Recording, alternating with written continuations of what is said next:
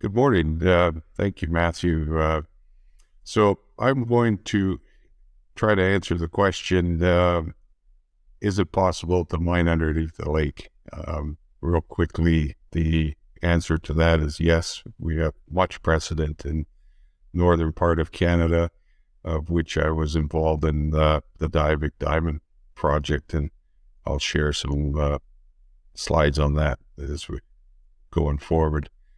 So the main purpose, uh, how do we mine uh, an open pit? Um, we have to build a dike, and the main purpose of the dike is to protect the land behind it. In our case, it is to protect the open pit mining operation shown on the right hand side of this conceptual figure.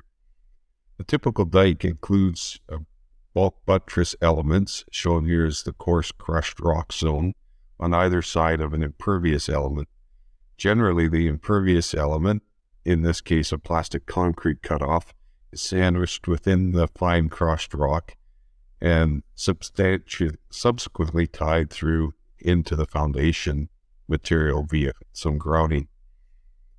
The purpose of the impervious element, which can take many forms sheet piles, secant piles, plastic concrete, um, bentonite soil mixtures, etc., is to control the flow of the water through the dike of the embankment.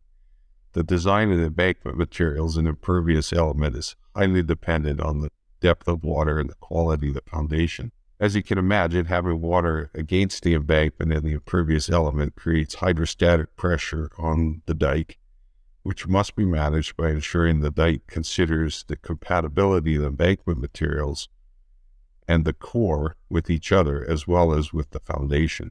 So for the Springpole project, we have about 980 meters of dike construction to hold back Springpole lake while open pit mining takes place. The graphic in the top left of the slide shows the relative location of two dikes that will hold back Springpole Lake as well as the conceptual open pit mining after the mining is complete. The Springpole mine will extract nearly 400 million tons of rock over a period of about 10 years. The cartoon graphics toward the right and bottom of the slide highlight the alignments of the east and west dikes.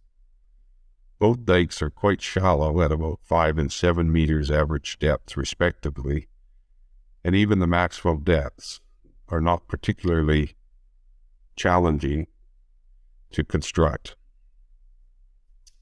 Note to point out that depth refers to the section of dike below the water level, whereas height includes the freeboard, which in the case of spring Springpole is about 5 meters.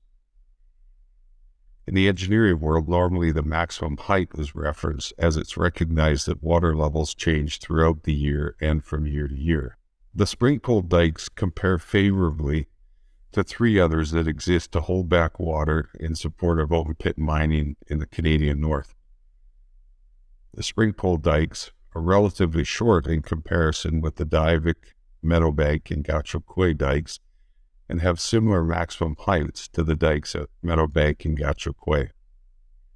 In addition to the favorable geometric comparisons, the foundation conditions at Springpole also compare favorably to the others in that the thickness of the overburden, lake bed sediments, and glacial till are not considered problematic from a constructability perspective at Springpole. I'll focus my comparisons and description based on my experience working for Rio Tinto at the Diavik Diamond Mine from 2001 to 2008. Starting as a geotechnical engineer on the A154 dike, shown here in the middle, and moving forward in my career there with Rio Tinto as the A418 Dike Study Project Manager and finally the Infrastructure Construction Manager for the $1.3 billion underground mine expansion. This slide shows the timing of the construction through the dewatering of the A154 dike at the Diavik Diamond Mine in 2001 and 2002. The top photo from July 2001 shows a turbidity curtain suspended to contain the suspended sediment within the pool.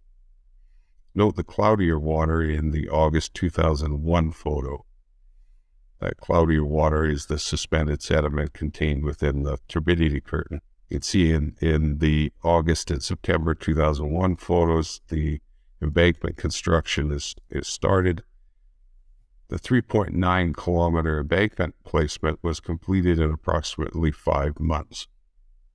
The cutoff wall and foundation grouting were completed over the next nine months through the winter of 2001 and 2002, continuing through the spring.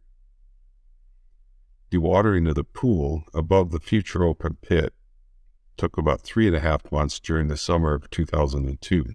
For comparison, it is expected that Springpole dike embankments can be completed within two months, with the cutoff walls and foundation grouting required an additional two months, while the pool dewatering is expected to take less than two months. So from start of embankment construction to completion of pool dewatering, the 3.9 kilometer dike at Diavik took approximately 18 months to construct, while the 980 meter dikes at Springpole are expected to take less than six months.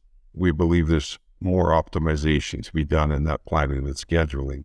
Just to provide a sense of what construction activity looks like, this slide shows embankment and cutoff wall construction activities. The top left photo shows typical embankment placement, with placement in progress. Trucks haul and dump crushed rock to the edge of the embankment while the dozer pushes the material into the water. It's difficult to see, but the three different gradations of material are pushed forward at the same time, creating the three zones, one, two, and three, shown in the cartoon in the middle. This is important to ensure the impervious element can be constructed vertically from the top once the entire embankment is complete. The cartoon in the top right photo will show how the impervious element is typically cut using a large cutter head placed through the embankment to create the dike's impervious element. Once the impervious element or cutoff wall is completed, grouting is advanced where needed to complete the impervious element into the bedrock surface below. For Springpole, it's a very well characterized site with early geotechnical and hydrogeologic drilling and testing dating as far back as 2005. Key aspects of the project's pre-feasibility study and feasibility study open pit and dike characterization work are highlighted here. You can see early days 40 plus geotechnical and hydrogeologic characterization drill holes within the open pit and dike footprints to support the st- stability seismic seepage analysis to confirm design assumptions and inform the next round of characterization. So during the feasibility study characterization in 2021 22, another 45 plus holes were drilled covering about 5,000 meters within the open pit and dike footprints, again to support the stability seismic seepage analysis to inform the design. The project is well positioned to complete the feasibility level designs along with the finalization of the environmental assessment in 2023 and 2024. So, um, thank you for listening, and I hope that this uh, presentation has provided some confidence that uh, yes, indeed, we can mine underneath a lake. I think you can see clearly the Springpole project is not considering anything that's unprecedented. There's certainly many examples, uh, three of which I've highlighted here around the world where mining underwater takes place. And I think the Springpole project is uh, well positioned uh, from a characterization as well as engineering position to move the project forward in a, in a cost effective manner to support uh, mining under a lake at Springpole. Thank you for listening.